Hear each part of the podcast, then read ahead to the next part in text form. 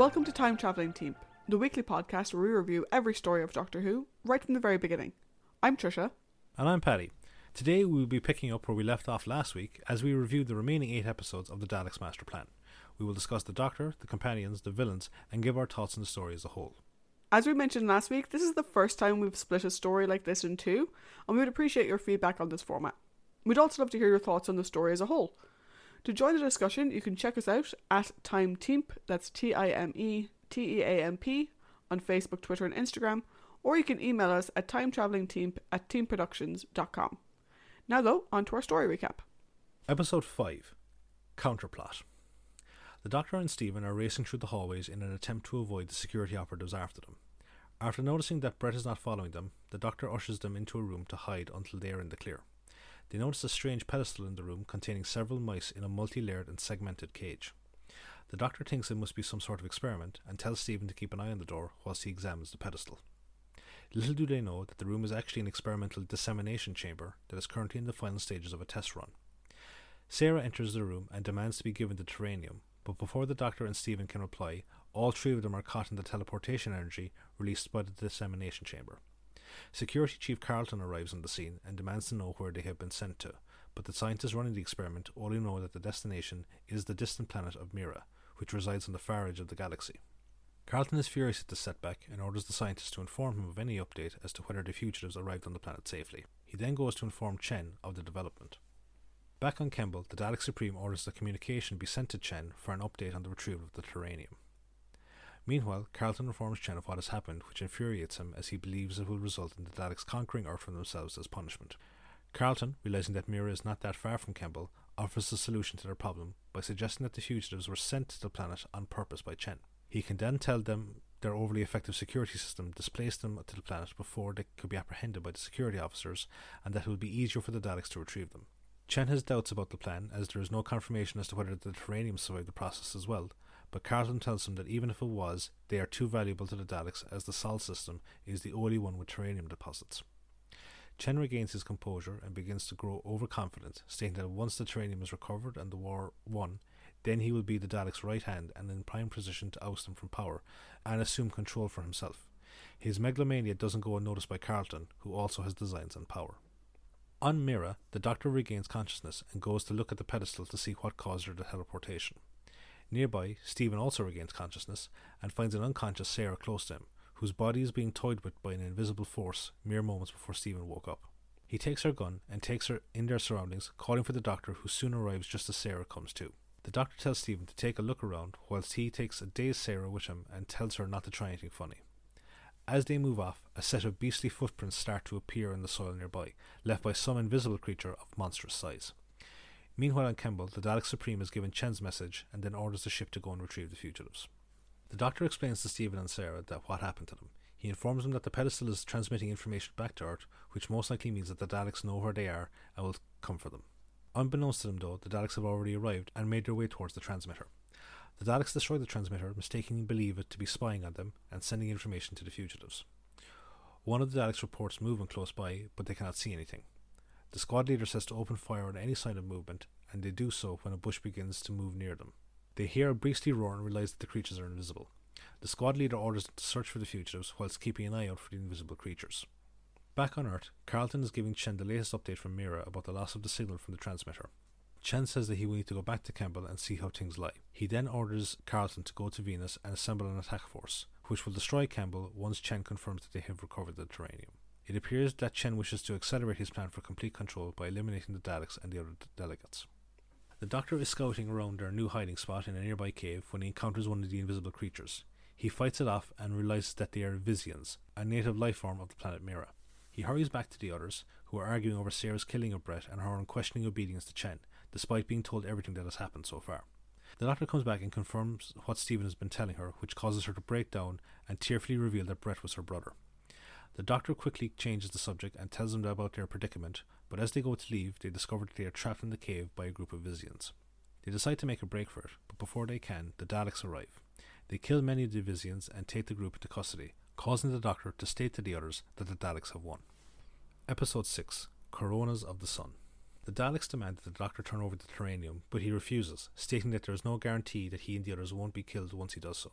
He says that they can't risk shooting him as they can't risk destroying the Taranium, but the Daleks prepare to execute them anyway. Before they can do anything, a group of Visians attack the Daleks, distracting them long enough for the travellers to escape. Once the Visians are dealt with, the Daleks set off in pursuit of the fugitives. They radio back to Kembel to update the Dalek Supreme on the situation. He ignores suggestions to send reinforcements, stating that the forces on Mira should be enough to deal with the fugitives, and if they fail, then they will be severely punished. The Doctor and the others arrive at the area where the Daleks landed, and they see one of them standing guard. The Doctor approaches the ship, but Sarah says that whatever he has planned will not work, and that the Daleks will be here soon. Steven says the plan will work, and for her to have faith in the Doctor, as he usually comes out on top against the Daleks. The Doctor draws the attention of the guard, saying that he wishes to surrender in exchange for being safely escorted from the planet. The Dalek demands that he stay there until the patrol arrives, and for the Doctor to give him the Taranium. Steven and Sarah have been sneaking up on the Dalek from behind, and while it is threatening the Doctor, Steven slaps a glob of mud onto its eye stalk, blinding it and allowing them to escape into the Dalek ship. It begins to shoot its weapon in a blind panic and alerts the nearby patrol, who come back and signal all other groups to return to the ship. Before they can reclaim their vessel, the Doctor manages to seal off the airlocks and they start to fly away. On Kembel, the Dalek Supreme has summoned the newly arrived Chen, and both leaders blame the other one for the failure to capture the fugitives and reclaim the Taranium. As they are arguing, a messenger arrives with the news that the fugitives have stolen the pursuit ship and have left the Daleks behind them to fend for off repeated assaults of the Visians. The Dalek Supreme orders a rescue ship be dispatched to return the stranded Daleks for punishment, whilst he goes to personally oversee the reclamation of the Taranium. Chen uses this news to back up his statements that it was actually the Daleks' incompetence that continues to exacerbate the situation. On the stolen Dalek ship, the Doctor is trying to build a replica of the ignition core and fill it with a fake substance that will give the illusion of taranium. Suddenly, the ship starts to change course, and they see that they are being steered towards Kembel via remote control. Stevens finds the control unit and rips it from the navigation computer, thus freeing them from the Dalek control. This doesn't go unnoticed with the Daleks on Kembel, who activate a long distance magneton tractor beam to gain control of the ship. The travellers are discussing the best way to give the fake taranium the distinctive glow of the real thing. Stevens suggests hooking it up to the ship's gravity core, but this idea is scoffed at by Sarah and debunked by the Doctor due to its primitive nature.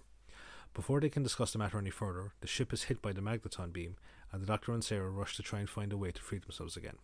As they are doing this, Steven, in an effort to heal his wounded pride, attempts his theory but ends up shocking himself into unconsciousness. The doctor goes to check on him, and Sarah points out that the attempt was successful. The stolen ship begins its descent towards Kembel, and Chen offers to take the fugitives back to Earth so they can be tried for treason there against the Sol system. The Daleks are reluctant to do so, but Chen says that it is known by several people back on Earth that they were transported to Mira, and questions will be asked if they disappear completely. The Dalek Supreme insists that he do what he can to curtail any investigation, and they will take care of the fugitives. They all go out to greet the ship as it is brought to the surface. On the ship, Stevens appears to be in a semi catatonic state, being unable to speak, but he is able to nod and blink in response to questions. A side effect of the feedback from his experiment has caused him to be enveloped in a close range force field. The doctor has a plan and gives Steven the fake taranium so he can bring it outside with them. They are surrounded by the Daleks, but the doctor refuses to give them the taranium unless they first escort them back to the TARDIS. As they cannot risk destroying it by shooting them, the Daleks agree to the ultimatum and make their way back to the TARDIS, with Sarah calling Chen a traitor and renouncing her loyalty to him. Outside the TARDIS, the Doctor says he will hand over the taranium after he and Sarah go inside. Once they are inside, he instructs Steven to hand it over and then make his way inside. Chen rejoices at having recovered the taranium, and the Daleks shoot at Steven, but to no effect due to the force field around him. The TARDIS then dematerializes, leaving the Alliance to bask in their false victory. On the TARDIS, Steven has fully come to again, and as the force field and its debilitating effects were cancelled due to the Dalek weaponry. The Doctor admonishes him for his recklessness, but Steven refuses to apologize for what he did as it helped them escape. The Doctor says that while he is a member of the TARDIS crew, he will obey the Doctor's uh, instructions or he can leave, at which point Steven promises not to be so reckless again. Sarah points out that the console has stopped moving, and the Doctor goes to see where they have landed, but the exterior view screen is on the fritz again. Steven and Sarah suggest that they go outside for a look to see if they can repair the scanner, but the Doctor stops them, drawing their attention to the environmental sensors, which indicate that the outside atmosphere is highly poisonous. Episode 7 Feast of Steven. The TARDIS has actually landed in 1960s England outside a police station. The constables on duty are dumbfounded when they discover the old fashioned police box outside, thinking that someone may have left it there as a Christmas present. Inside the ship, the doctor says he is the only one that can risk going outside to take a look around and repair the scanner, as he is at less risk of the poisonous atmosphere. He tells the others, despite their protest, that they are only to come out if he runs into trouble. The doctor goes to take a look outside and is immediately greeted by a confused looking constable. He offers a greeting and then hurries back inside, leaving the constable to try and explain what he just saw to his skeptical colleagues. Inside, the doctor explains to the others the truth of their location, taking the time to explain to Sarah that the police title on the outside of the TARDIS does not mean that he too is from Earth. After brushing off Steven's teasing about the incorrect environmental readings, the doctor tells them that he will distract the constables whilst they go outside and repair the external view screen. He then goes outside and allows himself to be taken into custody. After the doctor is taken away, Steven comes out of the TARDIS to take a look around. He immediately hides behind a nearby police car as the constable comes back from his rounds. After the constable go- goes away again, Steven notices the uniform in the back of the car and proceeds to put it on. He then goes inside and is immediately addressed by the desk sergeant, who is currently dealing with a man complaining about a vanishing greenhouse. He assumes that Steven is a new recruit sent down from G Division, and Steven plays along, saying that he was sent down to help in dealing with the old man who was just taken into custody. In the interrogation room, the doctor is completely honest with the questions being asked of him, causing the detectives to assume he's a nutcase. The lead detective tells one of the constables to go outside and make sure that there is no one else inside the box. Outside, Sarah has given in to her frustration and boredom and goes out to look for the others. She encounters the constable that arrested the doctor, who did not see her exit the ship, and he assumes her to be on her way to a fancy dress party due to her uniform. She is also completely honest with him about wanting to fix the external view screen, but he thinks that she is playing a Christmas joke, so he tells her to move along as he does not want to arrest her for loitering. She complies and moves off, but once his attention has turned, she goes back to hiding near the TARDIS, frustrated that the others were potentially captured. Inside the station, Steven encounters the doctor as he is being led out of the interrogation room, and he offers to take responsibility for him, claiming the doctor is a frequent visitor to G Division. Steven, clearly relishing the authority he has over the doctor, ushers him outside where they see another constable attempting to apprehend Sarah. Steven says that he knows her as well, saying that she is a friend of the doctor's. Sarah uses this as an opportunity to break free, and all three of the travellers hurry inside the TARDIS, taking off as soon as they are in. Inside the TARDIS, Sarah informs the others that she managed to fix the external view screen, and the doctor says that they can refocus their attention on the Daleks. They decide that the only real way to scupper the Daleks' plans is to destroy the Taranium. Before they can discuss the matter any further, Sarah points out that they have landed again, and they all look at the view screen to see where they are.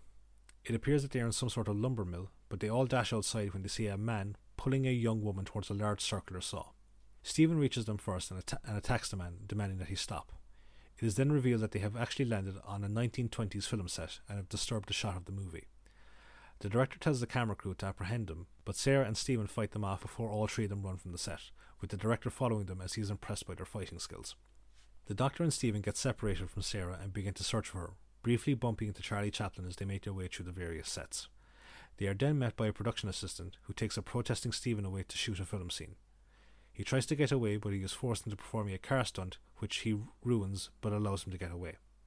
The doctor, meanwhile, barges onto another movie set shooting an Arabian period drama and asks if the other director has seen them. As they argue about the intrusion, they fail to notice Sarah hiding one of the props. The doctor arrives on the set and is mistaken for a film consultant specializing in Arab culture a part which he plays up to. Sarah hears his voice and comes out of hiding, and they leave the set and rejoin with Steven. They make their way back to the TARDIS and inadvertently ruin a retake of the shot they ruined earlier.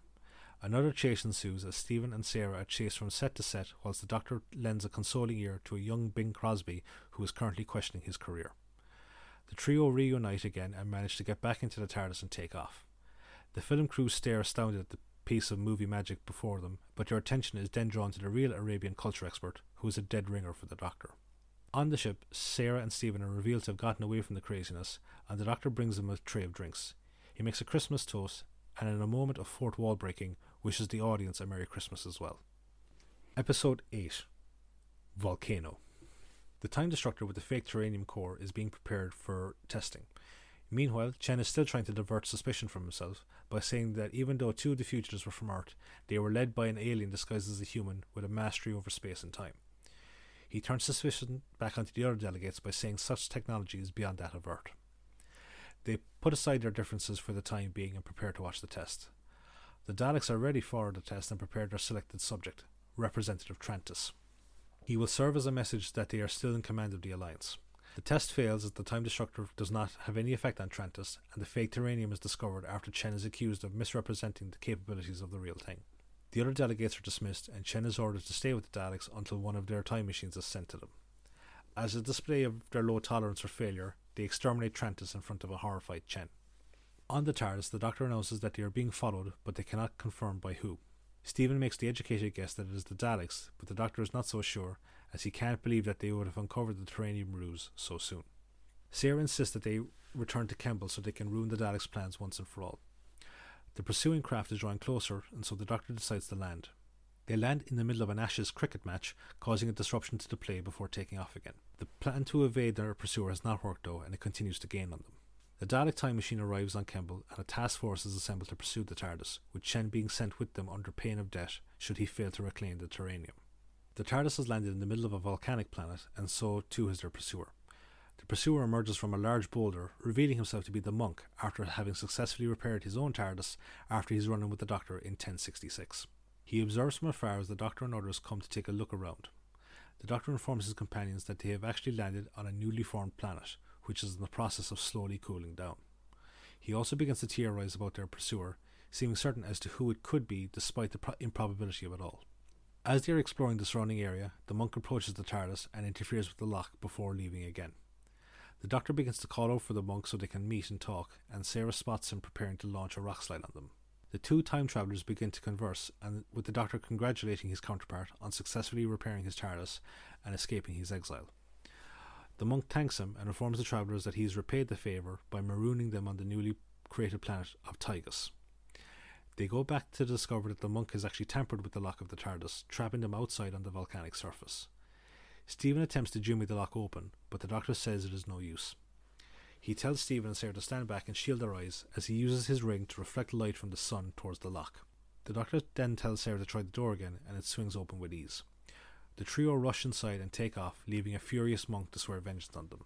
Inside the TARDIS, the Doctor explains that the radiation from the sun, combined with the energy produced by his ring, were enough to reverse the process caused by the monk's device. He then tells Steven to keep an eye on the time path indicator and inform him of anyone following them as he pilots the TARDIS through the vortex.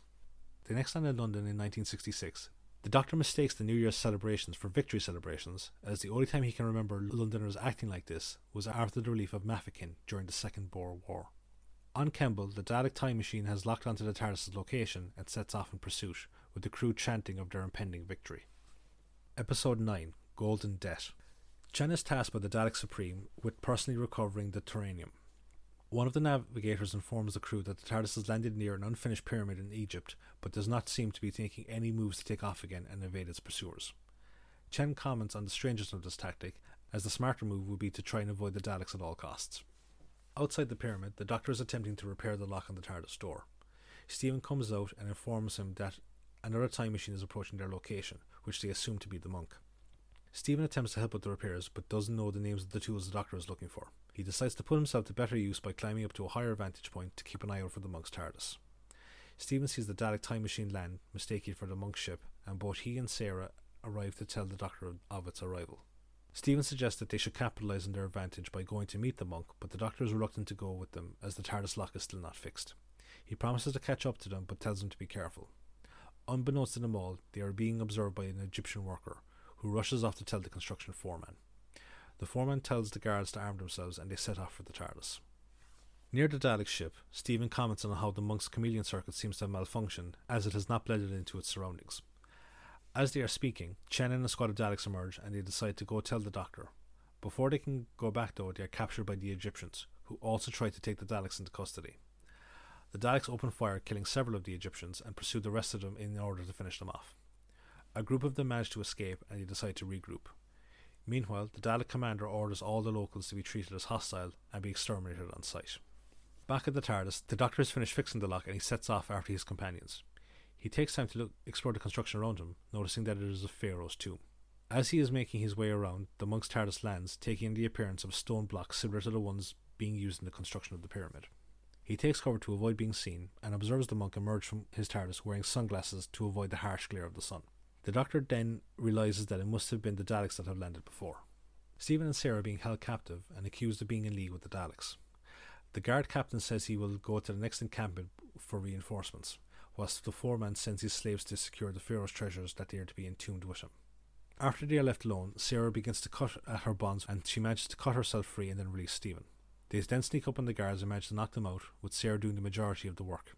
They then set out to find the doctor. The doctor is following the monk, but pauses as he notices him stop at the sound of approaching figures. With nowhere to hide, the monk decides to bluff his way out of the situation, but is shocked to see Chen and a group of Daleks appear. Chen decides to question the monk, and they all decide that they have a common goal in settling a score with the doctor. Chen then decides to use the monk to recover the taranium from the doctor, issuing the same threat as he was earlier given should he fail. All of this is observed by the doctor, who follows the monk back to his own TARDIS. He watches the monk retrieve an energy counter from the ship, and he then sets off using it in an attempt to find the doctor's TARDIS. The doctor is about to follow him, but then suddenly struck by an idea. He enters the monk's unlocked TARDIS and begins to play around with the ship's chameleon circuit. He puts it through a myriad of other shapes and vehicles before changing it into an old fashioned police box, much like his own. He then emerges carrying some ripped out circuitry with him before setting off to find the others.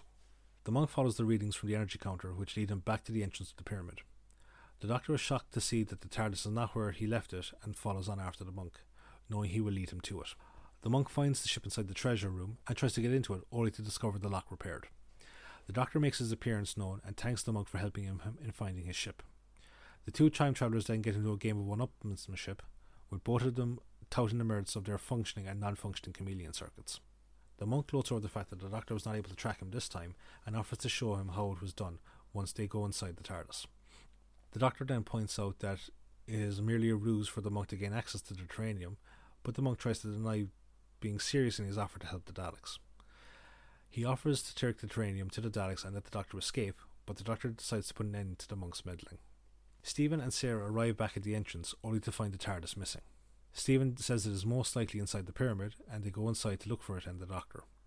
They call out for him, but he does not respond. As they are calling for him, Sarah calls Steven's attention to a nearby sarcophagus that begins to open, with a mummified hand emerging from it. Episode 10 Escape Switch. The mummy comes out of the sarcophagus fully and starts to speak, but its voice is muffled by the bandages. Steven decides to unravel the bandages on its head so he can speak clearly and is revealed to be the monk beneath the wrappings. He says that it was the doctor who did it to him, when all he was trying to do was warn him about the Daleks. Steven asks him where the doctor went off to, and Sarah suggests that maybe he went looking for them. The two companions discuss where to stay put and wait for him, or to go out and try and find him, but risk missing him in the process. Sarah says that if he runs into the Daleks, then he'll need their help, and so they decide to leave. The monk asks to be inside the TARDIS, claiming to have a bad headache caused by the doctor, but Steven says only the doctor has the key, and so the monk reluctantly joins them. On board the Dalek ship, Chen is trying to convince the Daleks that the monk has not failed in his task to reclaim the taranium, but that he simply needs more time to complete it. The Daleks refuse to be flexible in their plans, and the commander orders the others to disembark in order to find the fugitives, stating that all other forms of life are to be treated as hostile and are to be killed on sight. He also orders Chen, who is desperately trying to save face, to accompany them. As they begin their search, they hear Steven calling for the doctor. A couple of Daleks capture the monk after he tries to slip away and is brought back to the others, who are now also in Dalek custody. The monk tries to stave off their impending execution by saying that he has brought hostages that will help them secure the taranium. Chen sees the merits of this and convinces the Daleks to stand down and thereby force the Doctor to give them what they want. All three of them are then taken back to the time ship. Back on the Dalek ship, the monk tries to convince Steven and Sarah that their capture is all part of his plans to save their lives and stop the Daleks. They are skeptical of his claims, but any further discussion is halted when Chen arrives to issue an ultimatum to the Doctor via an external PA system. Chen demands that the Doctor return the taranium or the others will be killed. The Doctor overhears this and sets off in the direction he was instructed to go. Unbeknownst to all involved, the remaining Egyptians also overhear this and thinking it is their god speaking. However, the foreman says it is the people that created the war machines that took the lives of so many of their men. He says that they will have their revenge once the guard captain returns with more troops. The doctor arrives outside the Dalek time machine and is greeted by Chen and a squad of Daleks. He demands to be shown his friends before he does anything else. He agrees to give the taranium to the Daleks, but only if his friends and the monks are released first. The Daleks agree to send Chen, one Dalek, and the prisoners to a rendezvous point he selects. After the doctor leaves, Chen admits that he is surprised the Daleks gave in to his demands, but they retort that it would only take one Dalek to ensure their success. All parties arrive at the rendezvous point, but extra Daleks have been sent as well. The doctor demands that the prisoners be released as well, or he will destroy the taranium due to the breach of his conditions. The prisoners are let go and told to run, whilst the doctor hands Chen the taranium before also running off. Before Chen and the Daleks can confirm that they have succeeded in their goals, they are attacked by the newly arrived Egyptian soldiers. However, the assault fails as they are all slaughtered by the Daleks. The Doctor and his companions arrive back at the TARDIS, where the doctor reveals that he had no other choice but to hand over the real taranium. However, he says that there's still hope as he pulls out a piece of equipment he took from the monk's TARDIS, revealing it to be the ship's directional unit. Sarah says that he can use it to return to Kembel as it will repair the Doctor's own TARDIS's inability to return to the same location it has just visited. When Steven urges them to make haste, the Doctor informs him that he has bought them some time from the Daleks as he reveals he changed the monk's TARDIS to look like a police box as well. His plan succeeds as the Daleks pursue the monk to his ship, only to watch him escape. They are about to set off in pursuit until Chen reveals that he has the taranium. With the operation now a success, they decide to head back to Kembel to carry out their plans. On the TARDIS, Steven wonders if the monk will come after them, but the doctor says it will be difficult as he is no longer has a directional unit. Sarah asks will the replacement work, and the doctor says it is a 50 50 chance due to the fact that the monk's TARDIS is an upgraded version of the doctor's, and the result could be catastrophic. The monk, meanwhile, has landed on a frozen world and realizes that the doctor has stolen his directional unit. Destined to wander randomly through time and space, he swears vengeance on the doctor. Back on the TARDIS, the doctor says that the repairs have been completed, but he's reluctant to test out the new unit whilst in flight. Steven points out that they need to test it at some point, and the doctor agrees, telling Steven to activate the main navigational switch. He does so, causing the main console to emit a, cl- small cloudy explosion and throw them all to the ground. Episode 11 The Abandoned Planet. The Dalek time machine arrives back on Kembel, and Chen disembarks, proclaiming that he has successfully recovered the taranium. He is then instructed to return to the meeting chamber for a meeting with the remaining members of the Alliance. After he leaves, the Dalek Supreme informs his underlings that this will be the last meeting of the Alliance, as the others have served their purpose, but Chen can still be of use to them. On the TARDIS, the Doctor reveals that the main console is fine, but the energy surge in the directional unit caused a feedback loop that forced it to burn itself out thereby scuppering their plans to return to Kembel. The Doctor and Steven decide that the best course of action is to see if they can steal the monk's TARDIS, as maybe it might be able to get them to Kembel.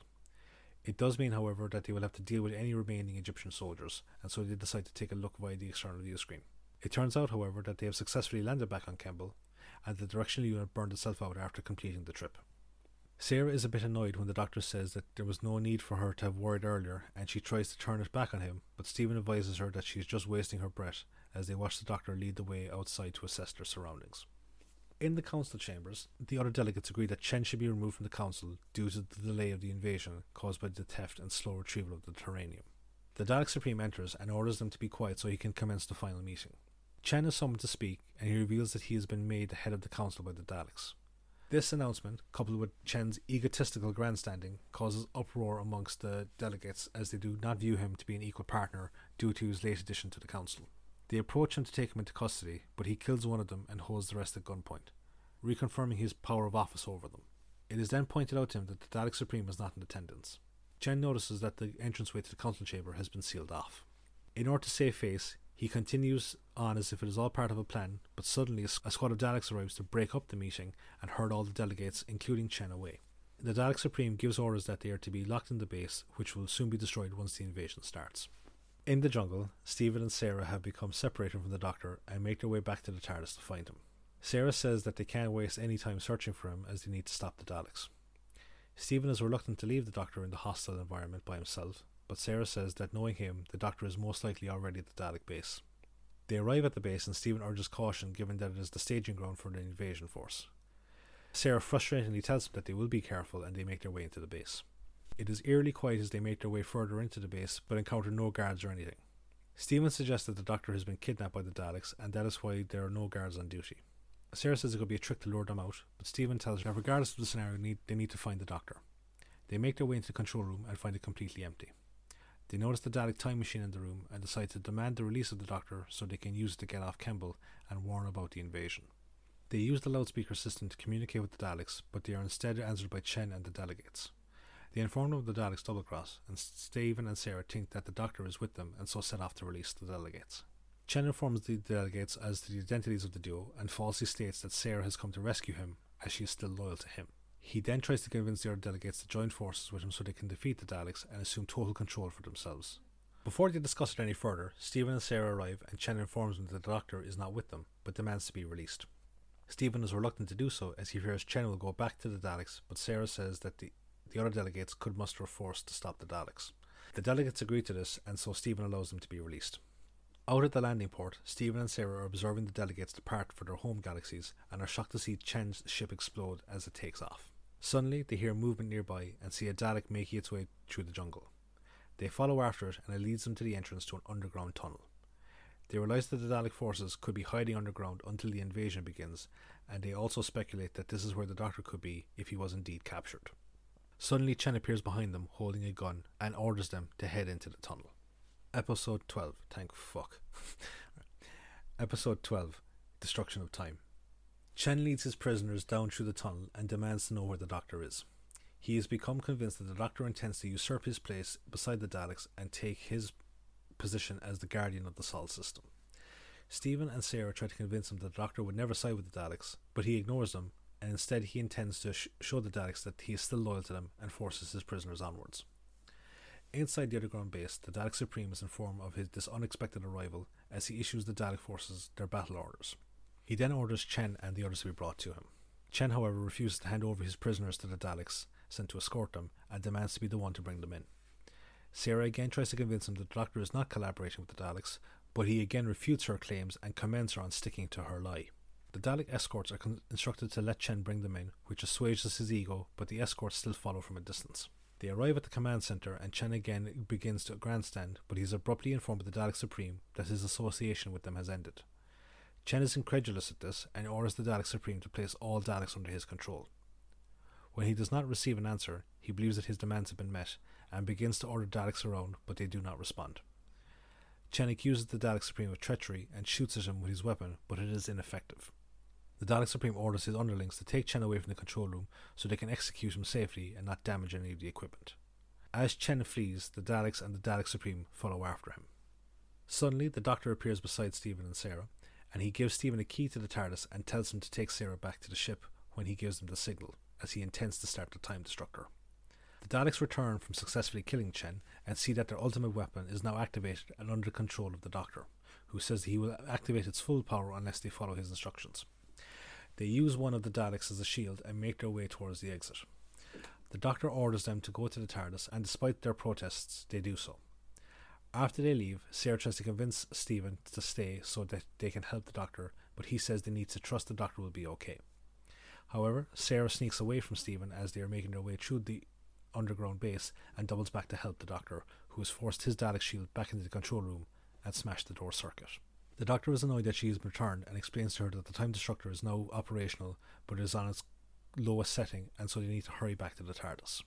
As they are making their way through the jungle, they begin to feel the debilitating effects of the Time Destructor, with Sarah starting to age as their surrounding jungle begins to be affected by the machine as well, causing the plant life to erode away to a desert. Sarah tells the doctor to destroy the Time Destructor, but he says that he cannot as the effects could be disastrous, and the only way to stop it is to wait for the Taranium to deplete. In the meantime, the Daleks have successfully managed to get out of the control room and have taken off in pursuit of the fugitives. On the TARDIS, Steven paces around in frustration as he watches the external view screen for any sign of the Doctor and Sarah. The Doctor also begins to feel the effects of the Time Destructor, and he too begins to age. He drops the Time Destructor just as they reach the TARDIS and it rolls away from him. Steven observes all this through the external view screen and rushes out to help his friends. He is momentarily stunned by his new surroundings a barren, windswept desert where once there was jungle, and goes to try and stop the machine, only to find for himself that it cannot be turned off. He sees Sarah's body half submerged in a mound of dust and goes to revive her, only to discover to his horror that she aged away to a skeleton which begins to crumble in his hands. He turns back to the doctor to see if he too has succumbed to the same fate and notices that he is also feeling the effects of the time destructor. The doctor is in a state of confused anger and orders Steven to get back into the TARDIS, following on after him. Once inside, he begins to recover from the effects of the Time Destructor, and he notices that Sarah is not with him. Steven sadly shakes his head to signify her death, and the two travellers mournfully reflect on the fact that she went back to save the Doctor. They then notice that the appearance of the Daleks outside the ship, and watch as they futilely attempt to destroy the Time Destructor, as they too begin to succumb to the effects of the machine. The Doctor and Steven emerge from the TARDIS once the Time Destructor burns itself out.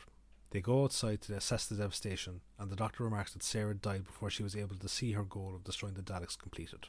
He points out to Steven the fossilized embryonic remains of one of the Daleks and expresses a brief moment of joy over this fact, but Steven reminds him of the loss of Katarina, Bret, and Sarah in order to achieve that victory. The doctor comments that it was a terrible waste before he and Steven solemnly return to the TARDIS and leave Kembel behind. End of the story. Round of applause for Paddington. for the longest my- recap we have ever done. God. I say we, I sat on my ass and did nothing. and now to drink copious amounts of uh, Ribena.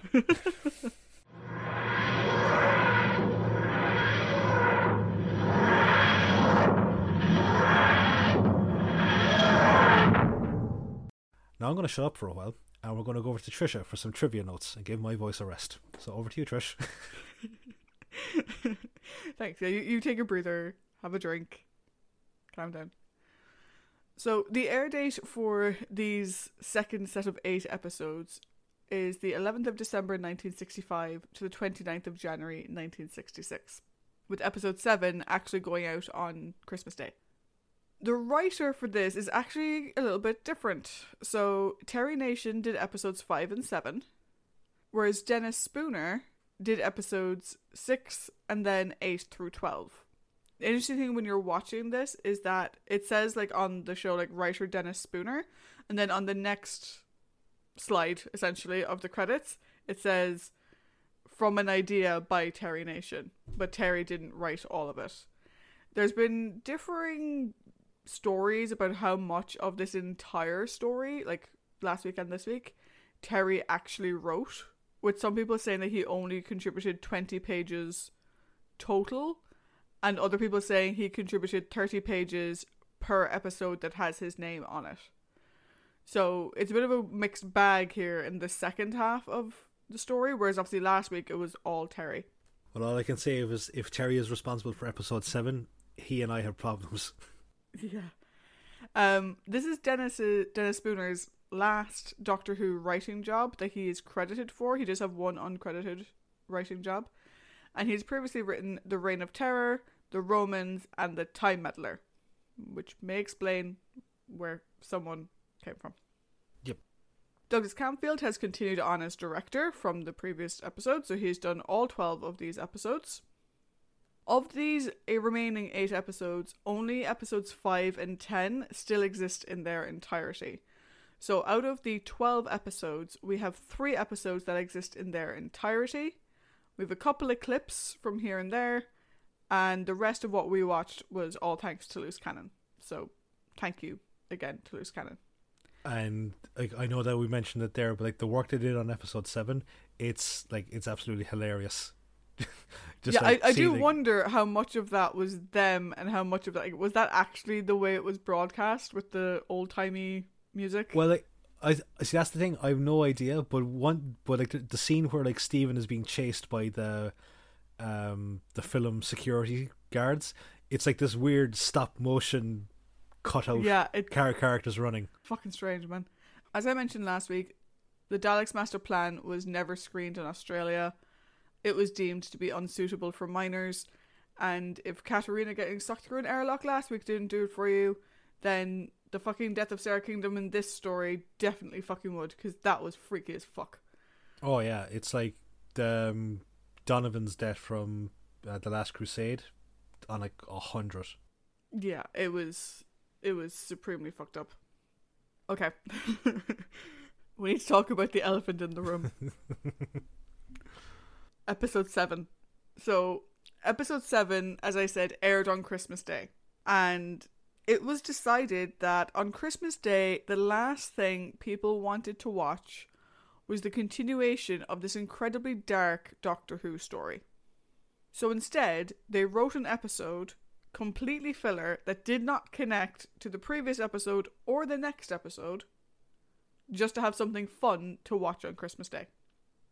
Clearly, no one at doc- at the BBC, and in fairness, I I kind of get it. No one at the BBC was thinking about the fact that people are going to be watching this 50 years later going, "What the fuck is that?"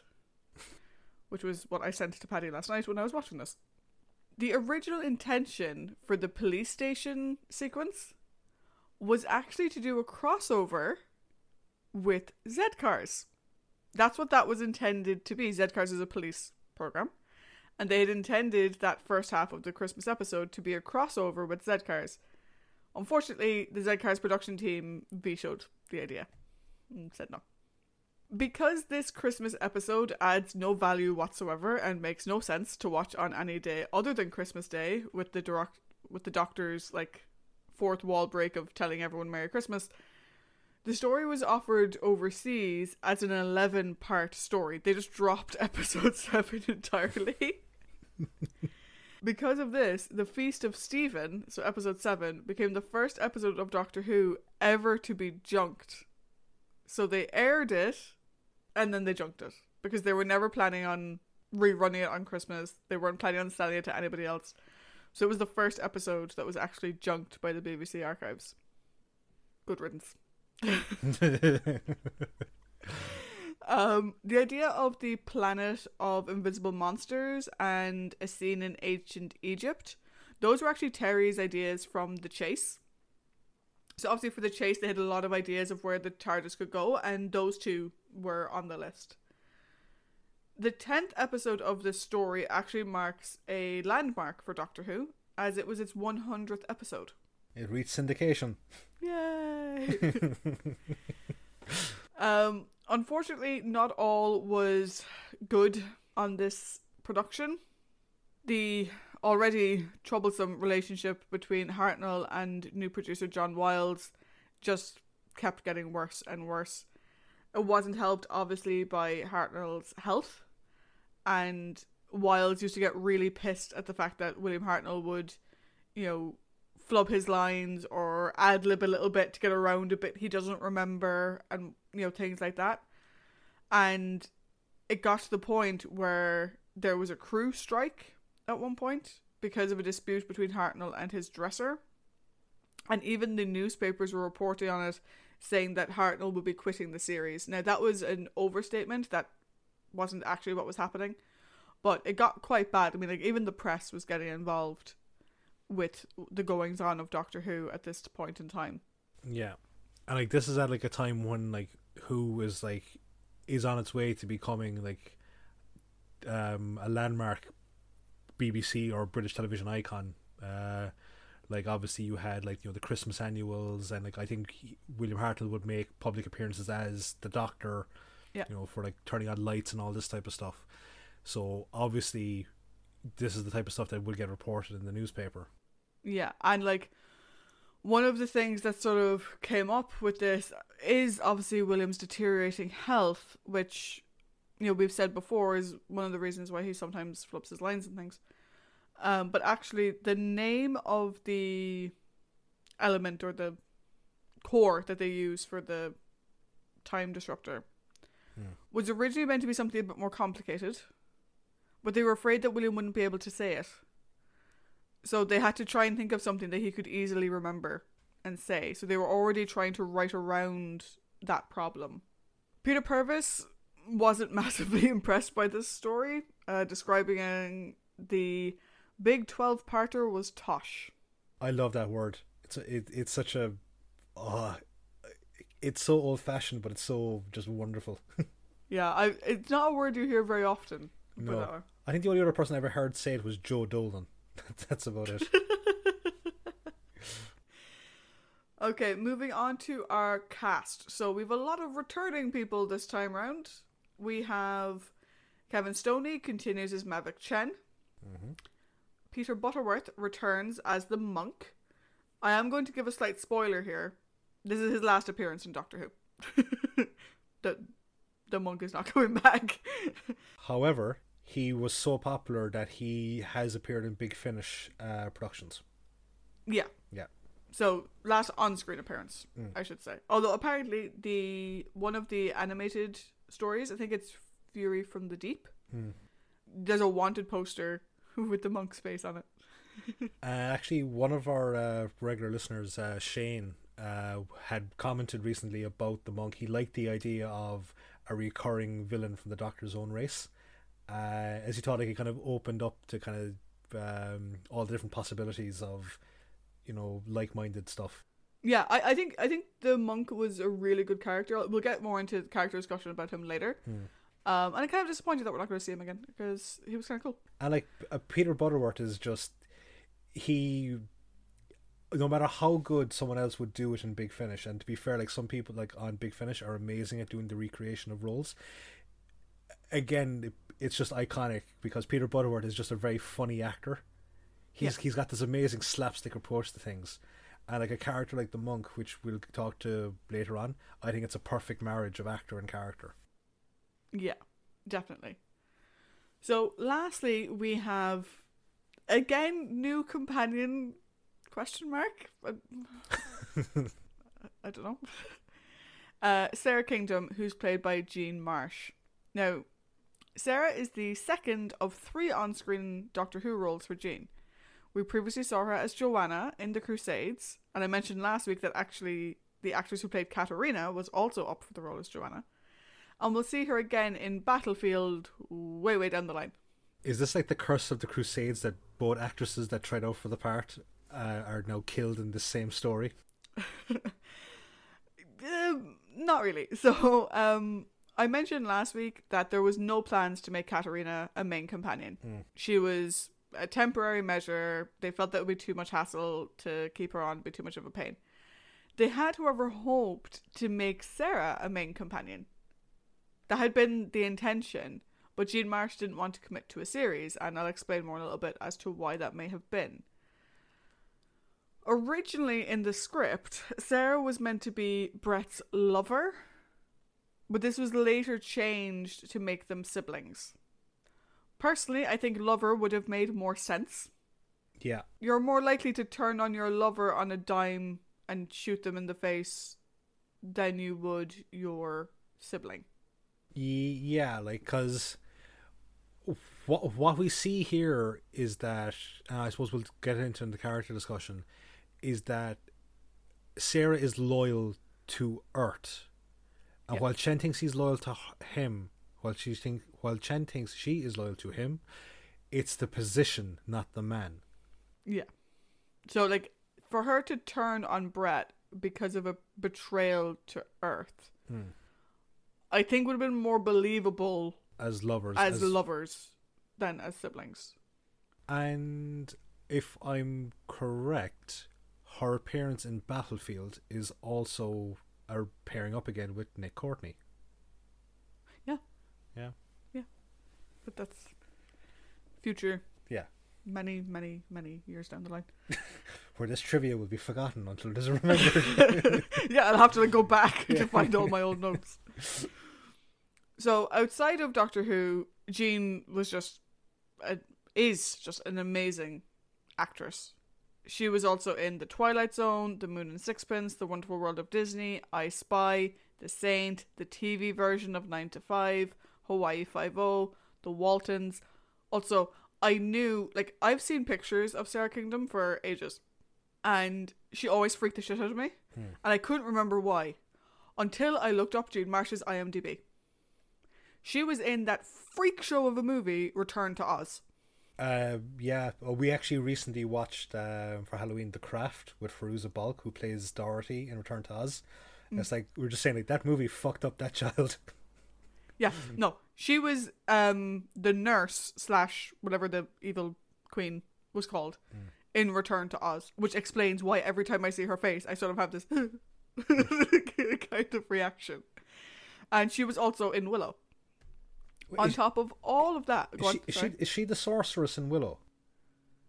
Uh, let's double check. I haven't seen Willow, so I didn't pay as much attention as I did to her in uh the scary movie that never should have existed in the first place. Will- Willow is amazing. Warwick Davis signed that picture of Willow for me, where he called me uh, Penny, which kind of started the weird tradition of um, actors like him and, Ken- and Kenny Baker referring to me as a girl's name. Uh, Jean Marsh was the actress who played the evil queen Bavmorda. Yeah. Yeah. Uh, Willow's a great movie. I think you'd like it. She plays evil very well. She does.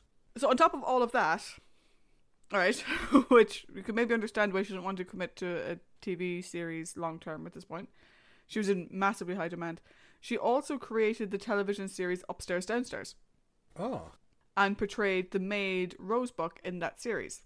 She was appointed Officer of the Order of the British Empire (OBE) in the 2012 birthday honours for services to drama. Massively well deserved, if I may say so. And as well, like the character that she created in the, or helped bring to life in this story is like so popular that Big Finish have like spin-offs, spin-off prequel stories with her in it. Yeah, like we'll get we'll get more to the character when we get to the character discussion. Mm. But I will say I was always very curious about Sarah Kingdom as a character because I'm we've already established a huge Sarah Jane fan, Yeah. who's our other Sarah. And every time you look up Sarah Jane fanfiction, Sarah Kingdom always appears in the list first. And I was always like, who the fuck is that? Who is this pretender to the throne? Pretty much. That was me like up until two weeks ago. One thing as well, it just kind of the the whole origin of her and Bret were meant to be lovers thing makes a lot more sense seeing as how they have this different last names. Yeah. I uh, that is a thing. Yeah. one final final point and i don't have it included here on my notes which is weird because i remember writing it down prior to doctor who she was actually married to jon pertwee I think you mentioned it when we did the Crusade. I think you did. But Cool. yes. i'm going to mention it again Yeah. because i remember writing it down for today yet google docs has eaten it um, although in fairness there's so many notes for the last two weeks maybe this got lost yeah so from 1955 to 1960 she was married to jon pertwee who would later be the doctor Yes. Yeah, so for any of our um, new uh, people to the show, uh, yes, Jon Pertwee will appear on the show soon. Well, not well. In in terms of the show, soonish, yes. Uh, yes.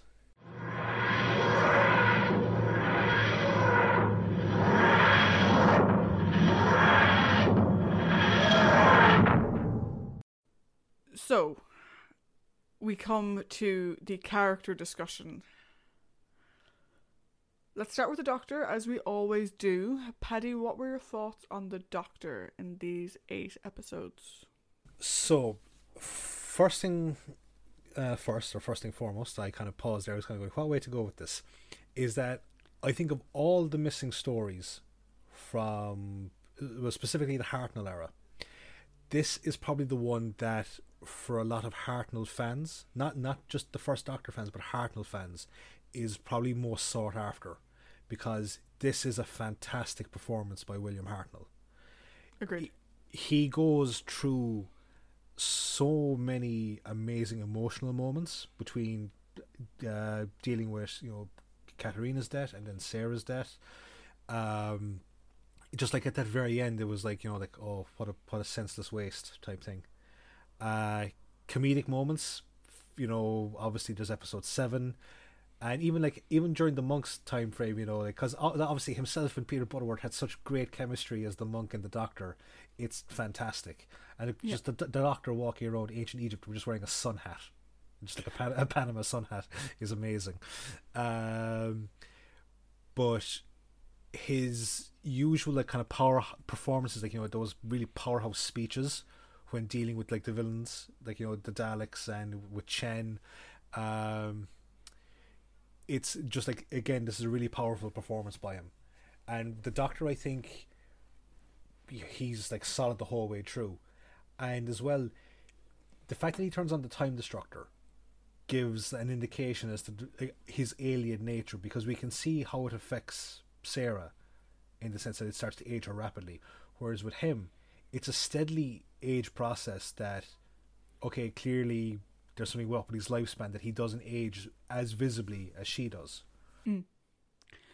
Yeah, definitely. I think I would completely agree with you. This is probably of all the missing episodes that we've seen, this is the one that for Hartnell I would really want back. Now, Mm. obviously, it would be nice to see Katarina and Bret and Sarah Kingdom stories in their entirety anyway.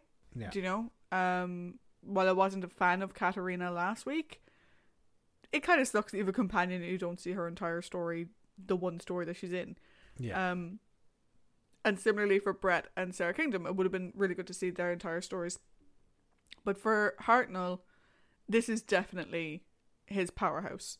You know, we've spoken in the past about stories that showcase every aspect of the character, and this really showcases every aspect of the Doctor. It highlights so much of the Doctor that we know in New Who. Hmm. Like to your point, you know, clearly he's not human. He is nowhere near affected as much by the time disruptor thingy. even though he was the one holding it and she was a little bit behind him. Hmm. He's not as impacted by it. Like bearing in mind, like her death is fucking horrific. She becomes dust, and while he gets very, very, very old, he doesn't even like get anywhere near the point that she got before she became dust. So Yeah. there's that. Also in the fucking in episode seven when they land on Earth and he's talking about pollutants. Yeah. First of all, for all of you who say, "Oh, Doctor Who is too political now," he wouldn't even let them leave the feckin' ship because 1960s pollution was too much for their precious future bodies to handle. Just saying. But he's saying that it's fine for him. You know, it's not the same for him as it is for them. So we can tell that like he's not that human. But also it has everything else. Like he takes Sarah prisoner by just you know looping her arm with his the same way he used to do with Barbara. And it's just this sort of like the weirdest fucking way of doing something that is so quintessentially the Doctor. You know. Hmm. Also, uh, fighting off invisible monsters with stick with, a, with his walking stick. Yeah, fucking. Like, I literally have my notes. Like, go on, doctor. Like, and he's completely fine. He's like, hmm, hmm, and just starts poking it with a stick. It's fucking brilliant. It's like the Doctor Who video of like that Star Wars lightsaber kid, you know, in his Yeah, basement, just swing, exactly. swinging it around. Um, we have this mysterious ring comes back again. Seriously, like, why have I not heard about the amazing powers of this ring the Doctor has? You know, we saw it in the Web Planet. We're seeing it again now. Um, that was brilliant. The one thing I there's two things actually. I don't know where he was in episode eleven because I didn't see anything in my trivia notes that he was on holidays or anything. He just wasn't in it, really. So I much. think that's one thing that we're probably going to see as we move on. Um, that due to his like debilitating like uh, health issues, there was a lot more times where the doctor would be maybe missing for an episode or two episodes of a story. Oh, okay. Uh, so no, again, it's not set in stone. That's just my own interpretation of stuff. But that's the best thing that I can think of for it. Um, I, I again, like it's just like there's this is Hartnell, like at his best. I think like you know we've talked about you know his amazing performances in like the Aztecs and the Romans and just like those great speeches that he gives. But this is like we like we said in the trivia like that he was having issues with John Wiles and he was having issues like with on set and everything like that. It never comes across in the performance. And Never. like there are times alright where you watch movies and like you watch TV shows and it's like they're like they're phoning it in. Like because obviously there's something up there like they don't care anymore. Whereas like with Hartnell again it's just like whatever he was off screen for people. On screen he's the doctor. And he doesn't yeah, he really he really was when it came to the actual acting side of it, he was the consummate professional. Maybe in dealing with his colleagues not so much, but in the actual acting side, he was the consummate professional and I really wish we did have more of this story because it his performance is outstanding. Um it was absolutely amazing. And I think one kind of the doctor. and one kind of final point for me on Hartnell is that this is the first time that even though they've won, the doctor has actually lost. And it's just that dejected, almost like, you know, Incredible Hulk walking away scene when himself and Steven go back to the TARDIS. It's Yeah. just like, was it worth it? Yeah, Obviously- and one thing I'm interested to see, and you know more about this than I would, is you know he sort of says it that he will keep Bret and Katarina and Sarah with him Hmm. forever.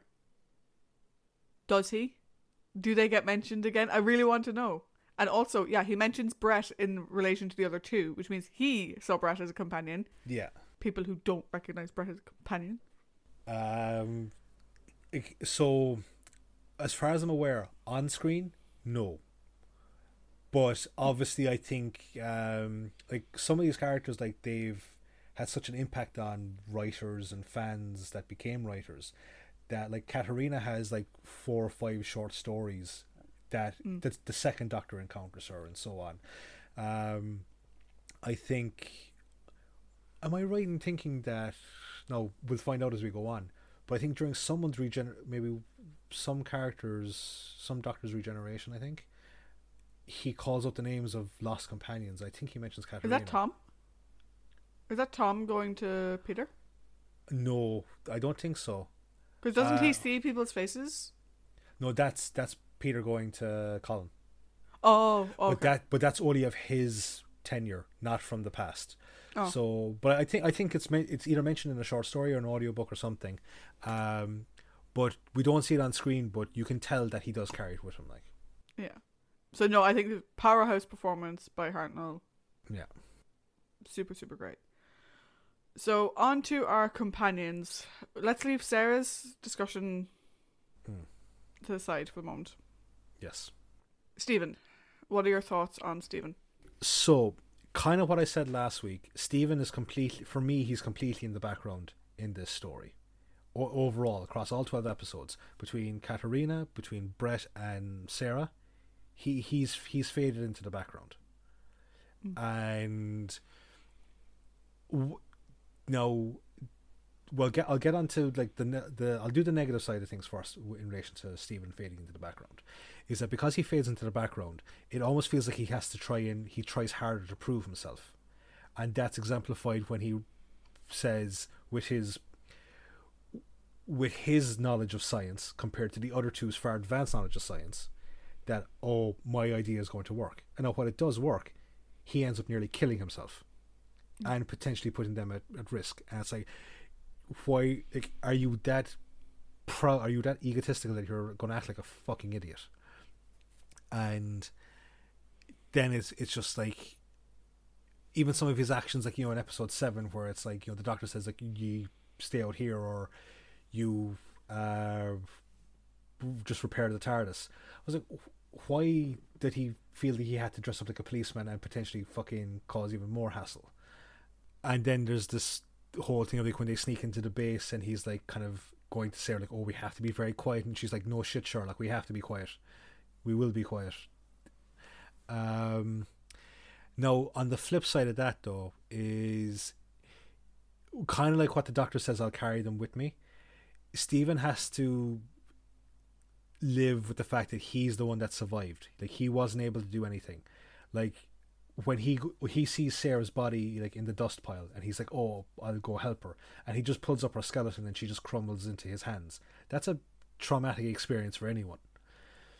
And what I'm going to be interested to see now is that will his kind of shoot first mentality or his aggression based mentality will that veer more towards a protective side of things for the doctor because he's seen they, they've actually experienced loss now for the first time across all their adventures together this is the first time they've actually experienced loss Yeah. So my thing with Steven in this story, particularly in these eight, is very similar to what it was last week. But I'll do the good parts first. The thing about Steven that is very consistent is that he feels things 110%. Good and bad. So you know that the loss of Katarina, maybe not so much the loss of Bret, I don't think he was particularly attached to Bret, but the loss of Katarina and Sara's death impacted him in a big way. He is a naturally caring person.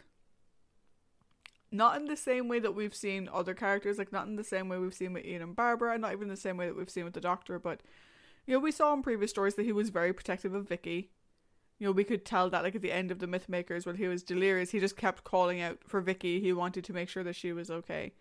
So I think the fact that he didn't even fucking notice that Sara wasn't behind him until he got to the TARDIS, and that Sara is the one who went back to make sure the doctor was okay, and he didn't. He did the exact thing that he gave out to Bret for doing eight episodes prior. He went off and left the doctor behind. I think that impacts him as a character. And that is mm. one of the good things about Steven is that he does carry those things with him. However, I still don't like him. His antagonistic nature, his constantly I think I found in this block of eight, one of the things that really bothers me is that not only is he very like antagonistic in everything he says, but he gets up in your personal fucking space. Yeah. Like he's practically yelling in their face, and you're like, dude, back the fuck off.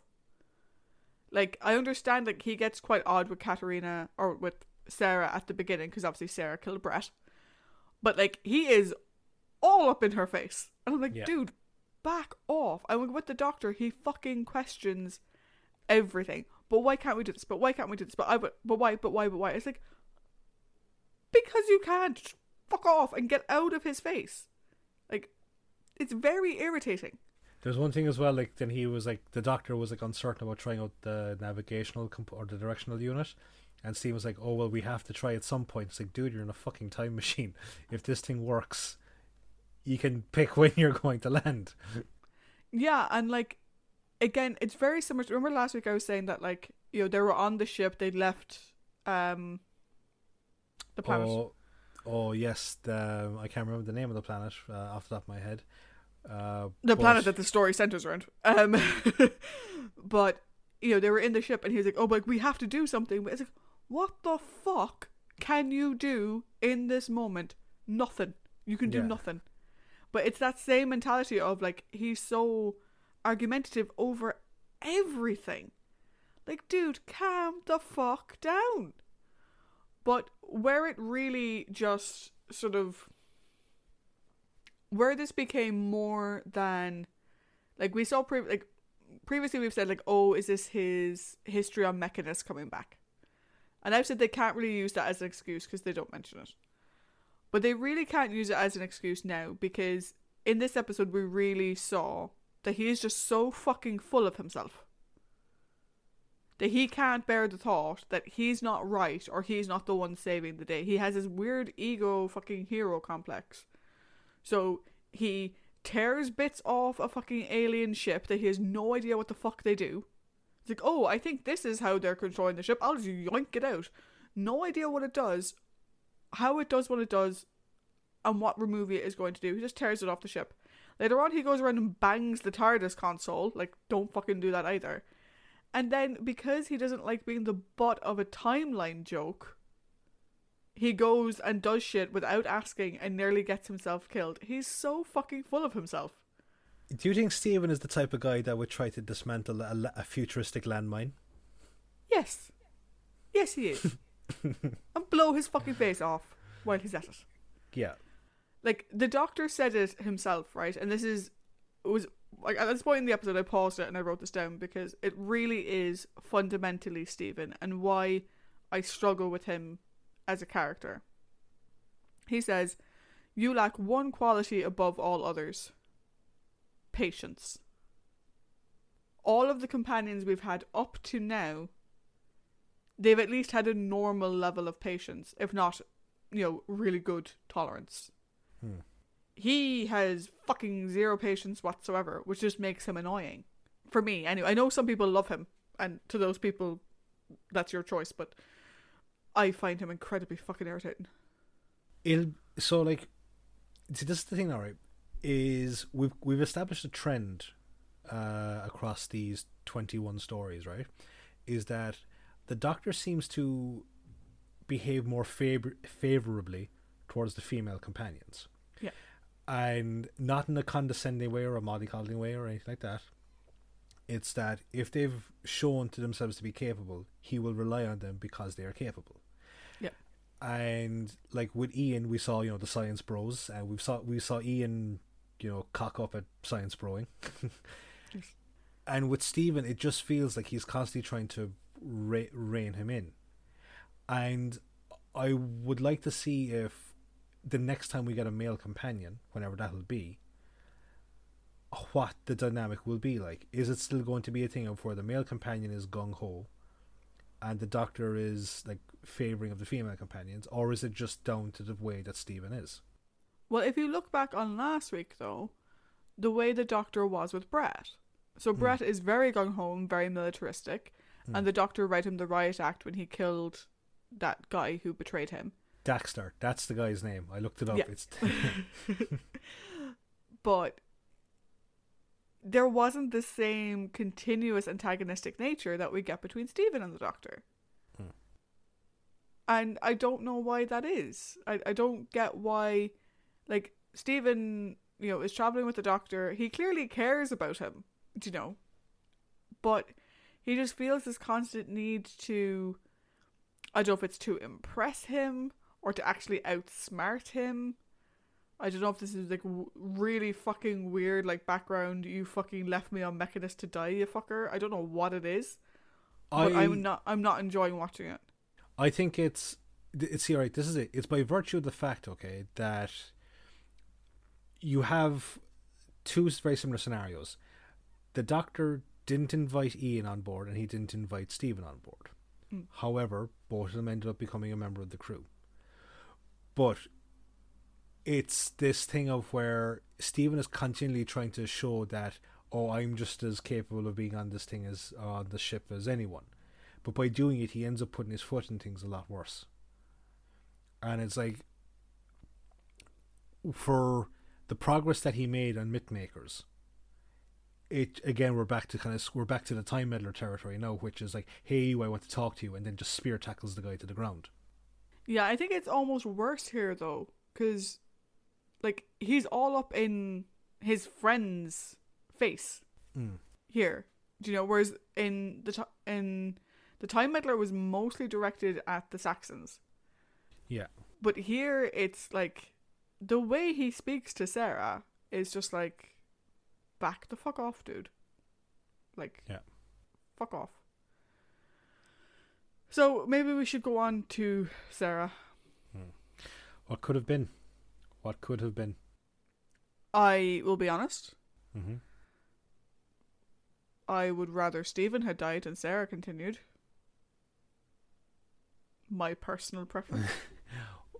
Like, I think in a story like this, even one companion death is plenty, because I think we'll talk about it a small bit in the overall, but it really kind of put drives home the point that up until now, everything we've seen is a very lucky escape. Yeah. and that kind of like in the Game of Thrones mentality, everyone is kind of fair game. It just needs mm. the scenario just needs to be there, or just needs to be the right setting. And had Sara gone on to be a complete per- permanent member of the crew, that would have been cool. I would have liked to have seen that. Ha- getting rid of Steven. This is the thing now, right? Is that I don't know if this was the story to get rid of Steven. I, I as much as we're giving out about him, and like, like as much as it's justifiable to give out about him in these scenarios, I don't know if killing him off in the same story is as this is an answer.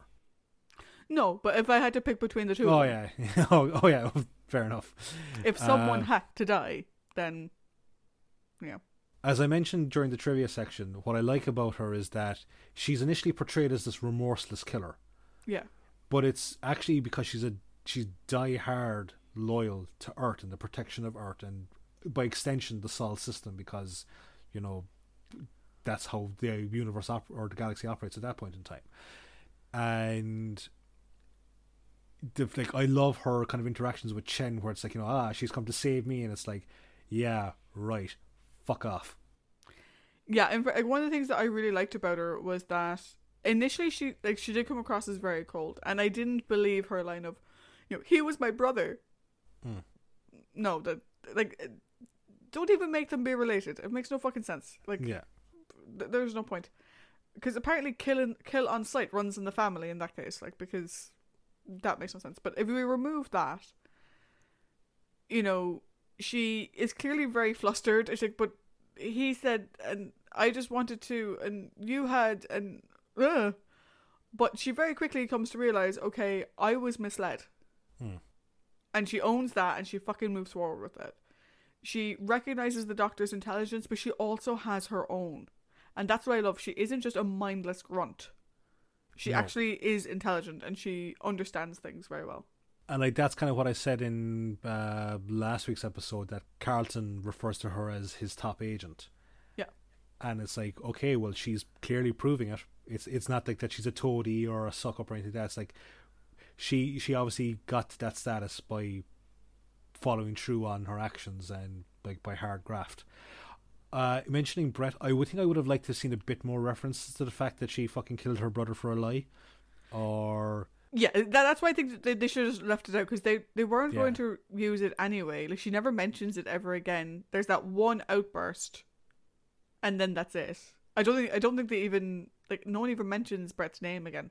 no, like even when like she's like confronting Chen, she doesn't like you know you made me kill my brother or that Yeah. type of thing, or even when she's you know dying, like a you know a call out you know to Bret or whatever. No, uh, th- there's Um, nothing. So I just just ignore the line, and this story works exactly the same.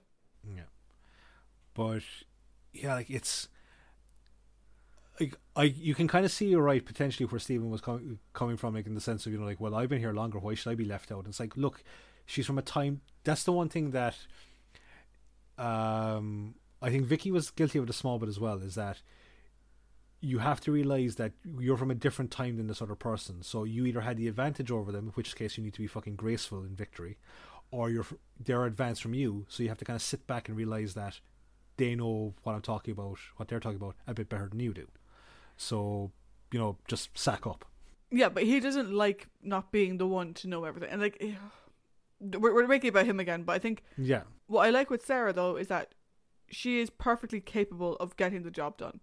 She Oh. knows what she needs to do. She doesn't need anyone holding her hand. Like while the two boys were fucking off in the police station doing weird shit, she had a weird interaction with the policeman, which she didn't quite fully understand.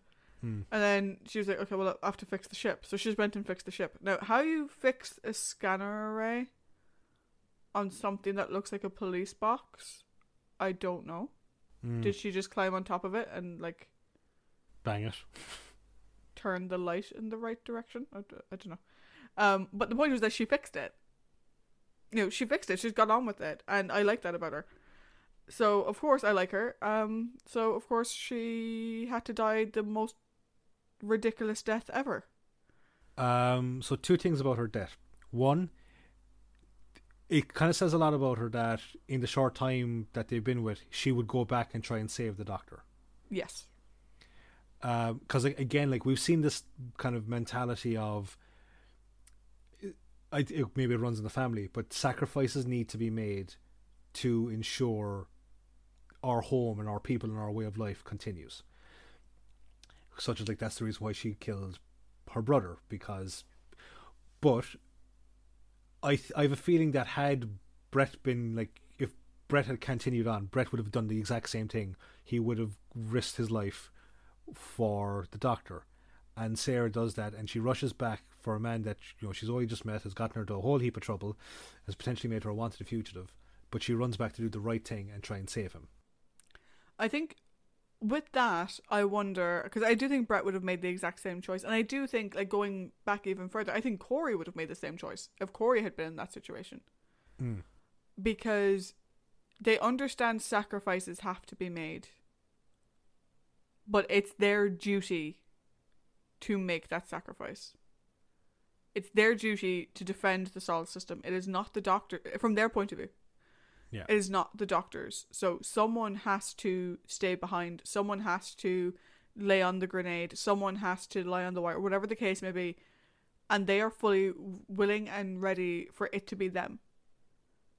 And, you know, her going back for him is he shouldn't be the one to do that. I will go back and I will try and save him and I will try and get him out of this because it's my duty. I have I am prepared to lay on the wire and take the hit. I think Bret would have done the same. I think Corey would have done the same. Because those three idolize or like they are a reflection of what I imagine their organization was meant to be. You know. I would love to know if any of like there's you know uh, books or any audio stuff done by Big Finish that has those three characters as part of like a squad on a mission or something like that. Oh, that'd be so of- cool. It'd be amazing. We need to look that up. Uh, the second thing I just want to point uh, call out about Sara, uh, and this is my last point on her, I think, is a call out to the amazing job done by Loose Cannon to recreate that horrifying death scene. Yeah. My reaction I watched this last night. And my reaction was literally just to message Paddy and be like, Jesus Christ. What the fuck was that? Again, I knew from general Who knowledge that Sara didn't make it out of the story. I knew that already. But fucking hell, I didn't. I thought she was gonna get shot or something. I did not expect full fucking Indiana Jones treatment Mm. to the nth degree, and like I said, massive kudos to those Cannon guys because the look of horror and fear and terror on her face as it's happening, that shit is fucking dark. Like, I get, you know, she didn't want to stay on to do the series. That that's fine, but fuck me, what a way to kill her off.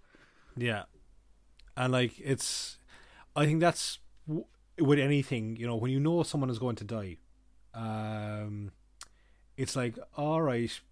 Like a, a prime example is that show I keep talking to you about, uh, Berserk. Yeah. You like when you watch it, you know something bad happened to the previous character or to the other characters, by watching through to reach that resolution, you get attached to them and you kind of grow to like them, love them, whatever the case may be. As we did here with Sara, we grew to really like her and then you see the debt, and the debt is way worse than you could ever possibly imagine it being. So the impact is it's really like a brick to the face type. Whoa. Yeah, what I would compare it to is, do you remember when we watched Game of Thrones? Yeah. way back when. So Yeah. I hadn't read any of the books. And I did the weird me thing where three episodes in, I was like, well, he's not going to make it past this. This is going to happen. This is this. This Yeah. is that. Right? Which I have this weird ability to do. Um, but I knew about the Red Wedding Mm. because we had talked about it. Because I guessed something, and so then you and I were able to discuss it. Yeah. So I knew about the Red Wedding going in. Watching the fucking Red Wedding, though, Yeah. Even knowing it going in, that shit was fucked up. And that's exactly what this was like for me. I knew Sara wasn't going to make it past the end of the episode. I was waiting and waiting for the moment. And then he says that he's turned on the time destructor, and we didn't really find out what the time destructor did. Mm. And I was like, oh, it's a isolated time dilation field. Shit. And she's still going. She's still trying to do. I'm like, oh my god, it was horrific. Jesus Christ, like. So how about we move on to the bastards that caused the death of this character, and and led to the deaths of other characters. Yeah, I think if we start with the delegates again, my Yeah. only word for the delegates is that they're stupid. Oh, like I just said, like because I mentioned them in part one, I just had to throw him a bone here and just say, like, he, like he add absolutely nothing to the conversation other than the bureaucratic whinge factor. Yeah, uh, they're they're stupid. Yeah. And one of them, I I wondered what the impact he had on you, because he speaks what? like this. He's Oh. constantly hissing as he's speaking. Do you just want to get like a cork and just like plug it in there, going right? That takes care of that leak. I was thinking more so you and snakes. Oh, well, see, this is the thing now. If it, if the guy looks reptilian, yeah, no, goodbye, good so long, I'm out of here. Um, but because it's just a guy with elongated s's, it's just like you know, like see a speech therapist. Okay, so the delegates are stupid, and Yeah. we were expecting this from Mission to the Unknown, which is fine. Who would you consider to be next on the totem pole, the monk or Mavic Chen? The monk, because I think Chen deserves like his own fucking special pedestal. Yeah. uh, the monk. Now, for a character known as the meddling monk, he seems to be the one that gets fucked over a fair amount. Yeah, so my note on this, right, is I thought the monk was a really interesting character when we did the meddling monk, when we did Yeah, the time The meddler. time meddler, yeah. Right. This is such a fucking waste of his character. It, it really is. It's like they needed a way for them to get back to Kelbos, whatever the freaking name Kembel. of the planet is. What? Ke- Kembel. Kembel. okay, Ke- Kelbot, Jesus. I don't know. So they needed a way for them to get back to Kembel because they have to get back to the TARDIS. This is the bit I was talking hmm. about last week. You know, they've left the TARDIS and they've no way to get back. So then they get back to the TARDIS, but then they need to get back to Kembel again, but the TARDIS can't go back to the same place twice. We know that already, hence Ian and Barbara being Ian and Barbara. So the only reason why the monk is there, from a storytelling point of view, is so that the doctor can steal part of his ship. That is literally it. Hmm. But my question is if the doctor could take the directional control unit from the monk's TARDIS, why didn't he take it during the time meddler?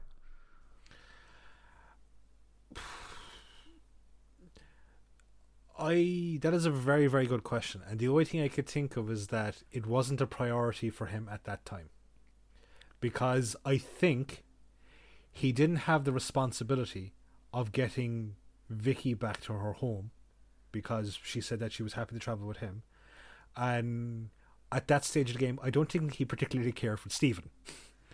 But surely he would want to be able to pilot the ship properly. He had always said that he planned to fix it. He wanted to fix it. Here there was a free one, and he didn't take it. But then two stories later, or three stories later, whatever, when we need him to be able to pilot the TARDIS back to the planet he just left, which we've already said he cannot fucking do, he takes it. And that's the only reason why the monk is there. It's such a waste of his character. Actually, I think a more a reasonable answer might be the fact of, as he said in the story, that it's the difference in the type. It may not be compatible, so he didn't want to risk at the time when he didn't need it. He didn't want to risk using it. But he could still have taken it and tried to repurpose it or adapt it or research it. The point is, they hadn't thought of it.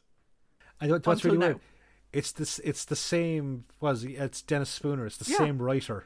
so He clearly he clearly was backed into a corner, so he used Yeah. his own character that he created to write himself out of the corner. And for a character like the monk, who like I didn't even know who he was until we watched the Time Meddler, but I'd heard of him so much in the fandom. This is his second and last story. What a fucking waste! yeah. It's such a waste. I really like you were saying that like they have like big finish stuff with him in it. I really hope that it's good because that character deserves more. We'll just have to purchase it and see. Uh, but like, yeah, it's. I like. I really, really enjoyed the monk. Not, and the thing is, not because he's a viable threat. I you never get the impression that he's actually going to win. You No. just get the impression that he's going to be just a pain in the fucking hole. He's like a Scooby Doo villain. Um, and I, but that's part of the charm. It's it's almost like um, remember going back to Marco Polo, Tegana. It was like you know how will Tegana succeed this week, or like you'll fuck up this week. It's a case of how will like how will the monk pull a Dick Dastardly and fuck up. Um, but I, I I love the monk. He's just like such a kind of a tap dancing kind of you know. fella oh, who's he's just like brilliant. I love him. Yeah. He's fantastic. I, I'm with you, but actually no, it's a it's a it's a ruse. It's a trick. Actually no, I'm tricking them. Uh, I just realized I'm talking to both of you at the same time. It's all a trick. Smoke but he's talking. he's talking. just like, which of these will get me out of this fucking situation? I didn't want to be in, in the first place.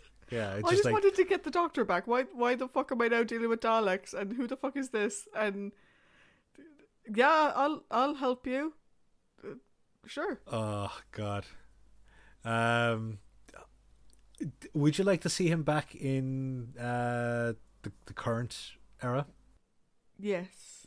If they Yeah. could get someone who could do the personality well. Because I would like to see the monk as the monk. Because, like we said, like the monk isn't his fucking name.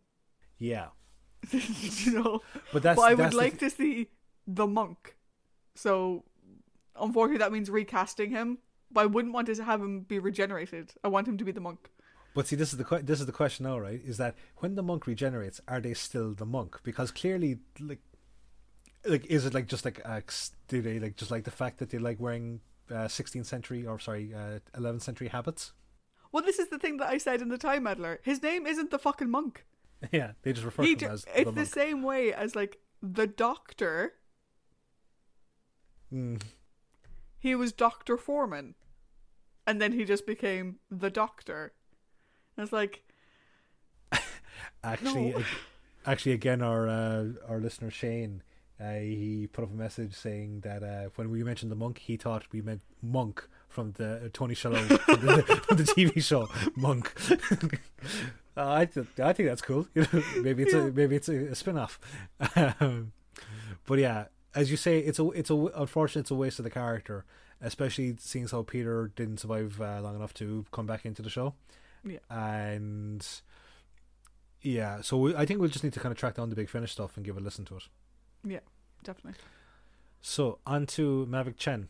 Mm. Immortal. Are you Mavic? Immortal. Yeah. Yeah. Oh, there's just like so there were so many things going through like my head in that last episode. There was Wash's line from Firefly, "Curse your sudden but inevitable betrayal." there was uh, Robot Chicken, you know, Vader pick up the Emperor. Wait, what are you doing? Put me down! Put me down! Ah! And then there was Father Ted. How dare you do this to me? I'm Henry Sellers. just like oh, like, pick what whatever you know metaphor you want. Just pick it and apply it to Mavic Chen because that's what you got at the end. Yeah, Mavic Chen, dickhead of the universe. I, I just like it, it. was like a weird thing. Is that like, the more power he got, the dumber he seemed to grow. But it was also the more fuck ups that happened, the more power he got, the dumber he appeared to be. Ah, just like Do you know, it's like, you know, at the start, you know, the unobtainium or whatever um, gets ter- taken. ter- taranium. Geranium gets taken. You can tell I clearly don't care about certain parts of the story. Yeah. The Taranium gets taken and he gets charged with going back to Earth for it. And then Earth fucks up. And they send the Doctor and Steven away with the Taranium. And he's like, oh no, I sent it to you. I sent them there for you. And that works. And then says like, "Oh no, you lost them. You lost them. I sent them to you. You lost them. Like it's not my fault. Like I mean, what can you do? Also, maybe it was this guy, Mm. that guy, that guy who like is really close to you. That I want to be him. Maybe it was that guy. And I'm like, oh, you just fucking. He's the quintessential example of failing upwards Oh yeah, and being a giant dickhead. absolutely. But what's what's the weird thing is right? The fur the more that happened, the less interesting he became. I st- I I actually stopped being kind of invested in his story when they landed in Egypt. Yeah, I, I've was like, I was like, you're just look, you're not interesting because I not for one second do I believe that you have some master stroke that you're going to fuck over the Daleks. No. Like, nor do I believe that you're. It was like all the ruse that you're going to be a good guy or something. It's like no, like you are just. You you are. Like you are pay that went that could have gone somewhere else. You know. Yeah, like he was an interesting character last week. And you were kind of interested, like, what kind of story did he tell? What kind of power does he have over people? Yeah. Yeah, There was a little bit of interest there. I, I, I couldn't have given a shit about him this week. and like it's a shame because when you get when you get really good actors like so Kevin Stoney like, did a really good job portraying Chen Mm. and he does a really good job with the other stories that he's in but when you have a character then that just really does the service to the actor it's just it's just annoying because now we have to talk about this character that's the legacy of this actor and it's just like no but the actor's really good just the character's a fucking idiot Yeah. it's the same way we're talking about like you know Stevens, like you know Peter Purves, you know like is like a huge, you know icon in terms of Doctor Who fandom. Like you know he does a lot of conventions, he does a lot of stuff with Big Finish, and he contributes a whole lot. It's just unfortunate the character that is his legacy for us isn't something to really write home about. Yeah. And other people like him, you know. Yeah, and that's abs- great. But that's why I said that's why I said for us. I'm pretty sure like that other people here would like think Mao Chen is like a really good villain. It's just that for me, I don't think that. I think as time went on, he became less of a threat. No, he just became this weird caricature of a character, really. Yeah. So we go on to the big bad, which is the mm-hmm. Daleks. Now I have one question. I always have these. I have one question things. I have one question for you with the Daleks, right? Cool.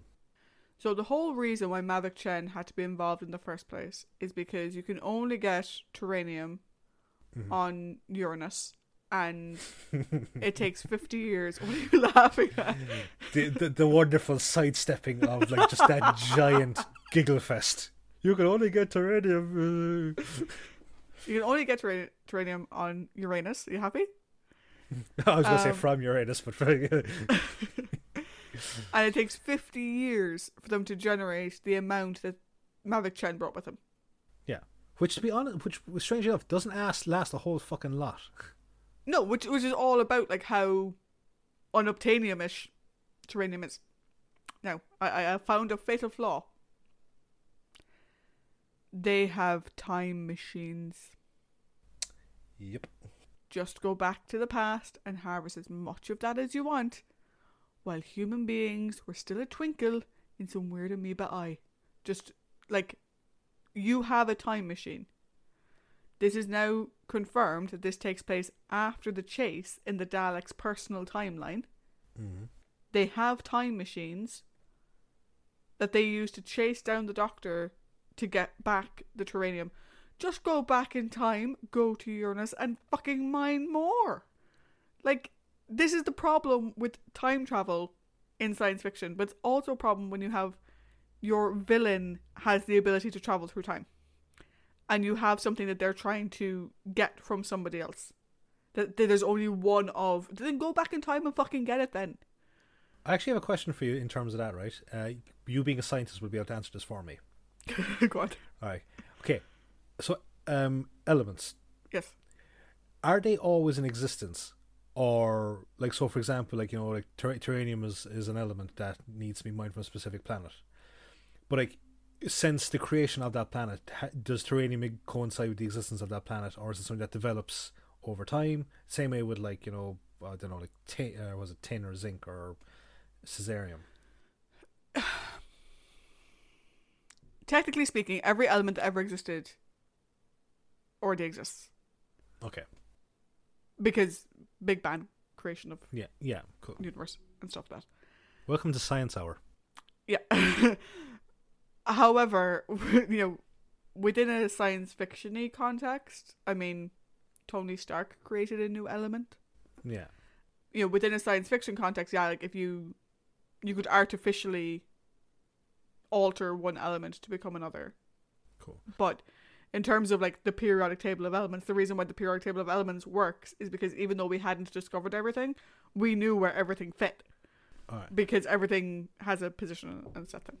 so in that regards is it possible that no this is again just our head can because i'm not i'm pretty sure maybe the writers didn't conceive of this is that is taranium an artificially constructed element at which point a dalek invasion of uranus a dalek invasion of uranus would have caused a lot more trouble than just fucking strike you up an alliance with an idiot No, my my understanding based on the way it's told in the story is that it's a naturally occurring element that only naturally occurs on Uranus.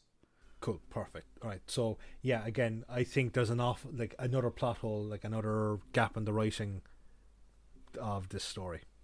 Yeah. Beyond that, the Daleks did exactly what I said they'd do in Mission to the Unknown. They turned on the delegates, which we knew they would Cool. do. Of course it did. Um, so do you have any other thoughts about the Daleks, or because I have a couple of little right? So one, Dalek Supreme is cold blooded, Mhm. absolutely cold blooded, and I just got Rick James in my head going cold blooded, um, eh, oh merciless, and again like, we got the taste of the hierarchy of, you know, Dalek civilization. But because this was an inv- like the preparation for an invasion, like we saw, like an invasion of Earth, the invasion had already happened. Mhm. In the and everything else we was just seen as like small pockets of Dalek society interacting with the Doctor, whereas here we see an invasion force. So the, I would have loved to have seen was like a war council with representatives from like the Dalek science division or the military division or logistics and that type of stuff, and actual issuing. Oh, I know budget constraints were a thing, but I'm pretty sure they could have just rigged up some of the existing Daleks to look, you know, have different little pointy hats or insignias on them for the different divisions. Because I'm really interested to see how their like society works. Is it just there's a Dalek Supreme and then everyone else is multi skilled, except for that one fucking navigator that can't do math from the chase? um, or is or is there actual like divisions that they all go into? I would think there's divisions because there's some Daleks whose casing is equipped slightly differently, Hmm. which would imply that they are trained for a different task. And like the Daleks aren't, they're not like a hive mind or anything. No, no. I mean? they're They're individual entities. So I think it would be that you have like navigation Daleks and you have like you have time squad Daleks who are the Daleks who do the time ship. Hmm. Um so I think there is more to the hierarchy than just the Supreme Dalek, but yeah, I would be interested to see how that works.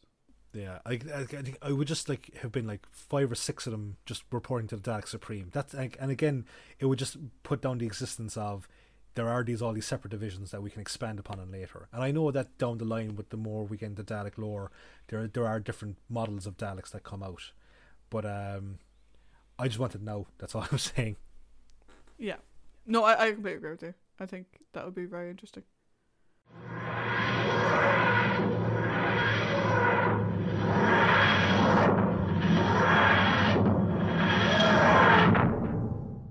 So that's the characters discussions done. Another interesting uh, viewpoint on our Doctor companions and villains. So how about we move into the overall section and now we give our score for this week and last week in the overall for the twelve episodes.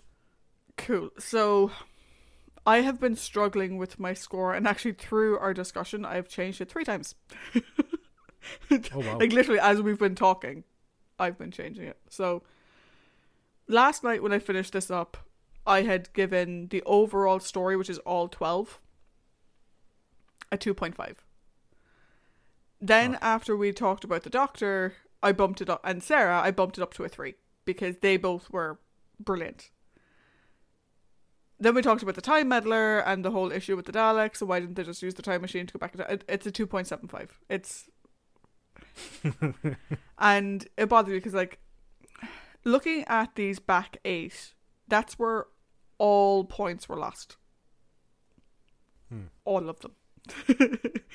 I'll be honest, right? I wasn't a big fan of Katarina as a character, and so, but I didn't like the way they did her death either, because I didn't fully buy into the whole self-sacrifice component of it, just because of the way they set her up.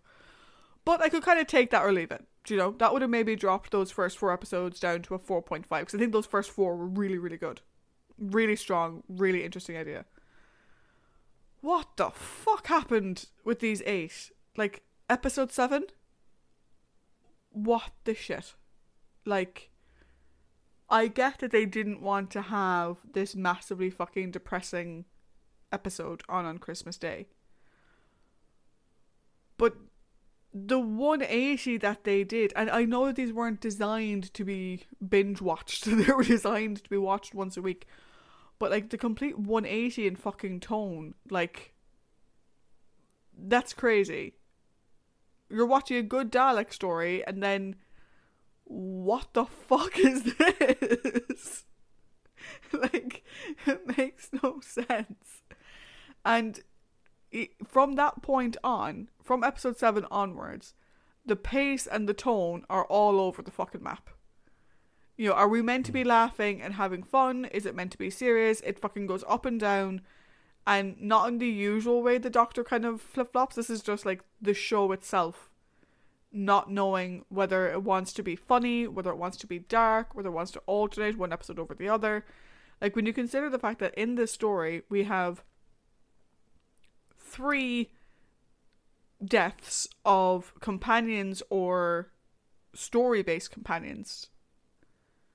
And those deaths are all quite horrific. Like even Bret's, like he gets shot in the head. Mm. You know, we've all of that, and then in the middle of it we have a fucking weird 1920s movie set. What the fuck was that? And actually, had had they just kept it at the police episode, had the whole episode been based around the police station, that actually would have been fine. I wouldn't have minded. Because Katarina makes the point when they land where she's like, Oh, Doctor, we've landed on your planet. And he's like, What? What, what do you mean? She's like, Police. Your machine says police, and that says police. Oh, you mean Sara? Because I was yeah, oh, no, Katarina Sara. Yeah, I do mean Sara. Yeah. So Sara makes that point. And so that would have been really interesting to see him trying to explain to her that he's actually not from there. You see her and Steven in Earth's modern past would have been interesting. But what the fuck was with the second half? And the whole like William Hartnell wink to camera Merry Christmas thing. Like what the hell? Yeah, it was. Oh, it was. It was so weird. Like, would- du- du- during during my recap, under my in my head, I was kind of going like, just like fuck episode seven, fuck episode seven. But like the fact that they wrote an episode specifically to be removable, then just don't have an episode. Film a special or something. You know, like yeah because like it actually you, you often hear about uh shows that get extra episodes thrown into them just to like fill up a quota or some some other such kind of bullshit. And it's like but it does damage to the overall kind of like like just recently i finished watching the 90s series series of the x-men. And the like the one of the guys yeah exactly. Uh my my daughter's obsessed with that intro. Um but like the it was going so popular that the Haim Saban, the guy that uh, his production company was doing it, made them do more episodes beyond the in- intended ending. And that's actually from that uh, book that you gave me for my birthday, which was awesome. And it was like because none of the production crews or the animation studios were on hand to do these more episodes, they gave them to a different animation studio, and the animation is just fucking awful. Like all the normal writers were there trying to come up with these stories that that they just didn't have the actual impact as the original ending would have had. And I think, yeah, like when you do something like this just to kind of fill a quota, or even if it's just like, oh, we can't have people being sad on Christmas, then take a fucking week's break. Yeah, or or like film a special, you know, Yeah, that you know is designed to be a special that lives separately. That you wouldn't include it in this block or whatever. But I think that was a a, a poor choice. Um, my Yeah. other my other thing with it is the sheer amount of death. like fucking hell, this is dark. But like with the whole time destructor thing, had they just hidden it and run back to the TARDIS, would they both have been okay? Because the reason they're going slowly is because they're trying not to drop it. But had they just hidden it under a bush and run, well, see, this is the thing now is that like the it's affecting the entire from from what we're led to believe, it's affecting the entire planet. So, would it have made a difference? Because I always assumed that they were carrying it with them so that the Daleks wouldn't get it. well, yeah, but if you just hide it Mm. and then run, like if it's affecting the entire planet, then get off the planet. But the reason why they were going so slowly is because they were trying not to damage it. Okay. So if you put it down and run, because they weren't running, they were walking. Yeah. Um, the last thing that I would have on this is, and I don't want to be over the top with this, but does this new producer just hate women? Like, firing Maureen O'Brien for expressing her opinion, killing Katarina using an airlock, and then having Sara wither and die in this horrific aging sequence on screen. Like, what the fuck did women ever do to him in a previous life? And as well, I suppose we can consider the destruction of the Drahvin on the planet. Yeah. Like, what did women ever do to this man? Um, also, as well, under his tenure, the last uh, one, two, three, four stories have have had quite a large amount of debt. Like you've got the the Drahvin being completely destroyed with the planet. You've got Cory and uh, Lowery and Garvey all dying in various ways on in Mission to the Unknown. You have the Myth Makers, which deals with the sack of Troy, and I'm pretty sure there was some scenes that are missing Mm. due to the lost nature of the episode that probably would have been on a bit the darker side. And now you've got this. So, like, are we getting to the stage of where it's like what you know Mary Whitehouse in her fucking crusade against uh, television violence probably latched onto? Granted, know that came like several years later, but you can kind of see this as a precursor to it. Yeah, because like it's it's fucking dark, man. It is fucking dark, and like maybe that's maybe he wanted to make it darker. Like you, know, a couple of years from now, we're gonna have Philip Hinchcliffe, you know, one of my favorite producers, and his Yeah. stories are very dark, but he doesn't fucking airlock people. Like what the hell? This is the thing now, right? Because like my first exposure to, to Doctor Who was the the Hinchcliffe era. I maybe I'm a bit more desensitized to like this level of violence that appears in Who, and it kind of it's like, are we now entering the stage of where Doctor Who is a case of not everyone is safe? Because like dur- like during, uh, as I said, during like the the Ian and Barbara era, it was a case of oh, like, know, they're in this precarious situation. Will they get out? Well, yeah, there's a fair chance they will get out because you know they're the heroes of the story. Whereas now it just seems like everything is potentially fair game. Yeah, maybe. I just think there's another way that you can do it without doing it that way. But So you're saying two point seven five, yeah? yes. Yep. Cool. Final answer. So I'm like you. I'm I'm like you. I initially started off a bit higher than my final score. I had three point seven five, and now it's down to just a flat three. Uh, because like this is the first epic Doctor Who story, and there'll be more to come. And it's a it's a real roller coaster. Like it's like there's some great performances from you know Hartnell and uh, Jean Marsh, and I I oh Nick Courtney, and I do quite like Adrienne Hill's kind of sequence, you know, time as Katarina, especially the death sequence, because like it's that's a pretty intense scene.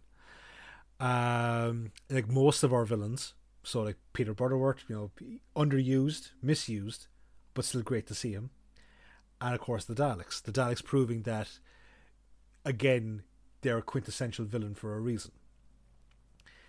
Uh, you know, it's they're up there in the pantheon of like you know great science fiction villains along with Darth Vader and uh, you know the Klingons or the Borg or whoever you want it to be. Um, now the detractors for this are the length of the story. Like episode seven didn't need to be a thing. The Egypt part could have been two episodes. Uh, could have been one episode. It, I feel like they could have shaved off about maybe three, possibly four episodes from this um, and it's a, it's a it was just a slog to get through. It it really was, especially with the disjointed nature of it because it's so serious and dark, and then it's weirdly light-hearted. Then it's kind of whimsical a small bit with the Egypt thing. Like at one point, you have the Egyptian soldiers wedging bricks underneath a Dalek to stop it from moving, and still attack you with a spear.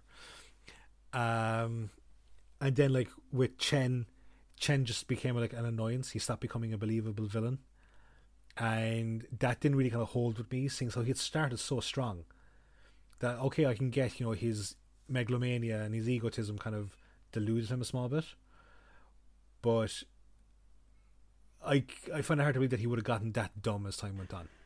Yeah, I think I can understand where you're giving the the solid 3.0. Um for me, I, I, I can't like I. It got two point seven five because of the premise, and the amazing performances, which were fucking phenomenal, like absolutely amazing. Well, and, and like that's why the that's why my thing is three because again the premise and the performances, um, and like as well the ballsy decision to try and make a Doctor Who epic story. Yeah. But for me, like it's it's way too long. It's way too disjointed. The tone and the mood is all over the place. And like I messaged you last night, being like, "Why the fuck are Dalek stories so long?" and uh, I know the answer. Viewers like Daleks. Hmm. I'm a viewer.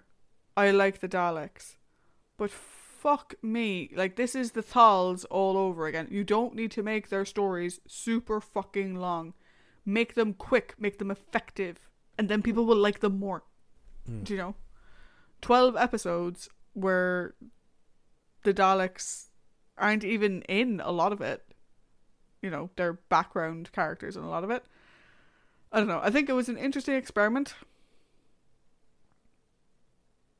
In my mind, it didn't succeed, but we'll see. You know, future stories, we'll see how long they get and if they get any better in telling these super long super long stories. Mm, so I guess that's it for this week and this epic saga has concluded.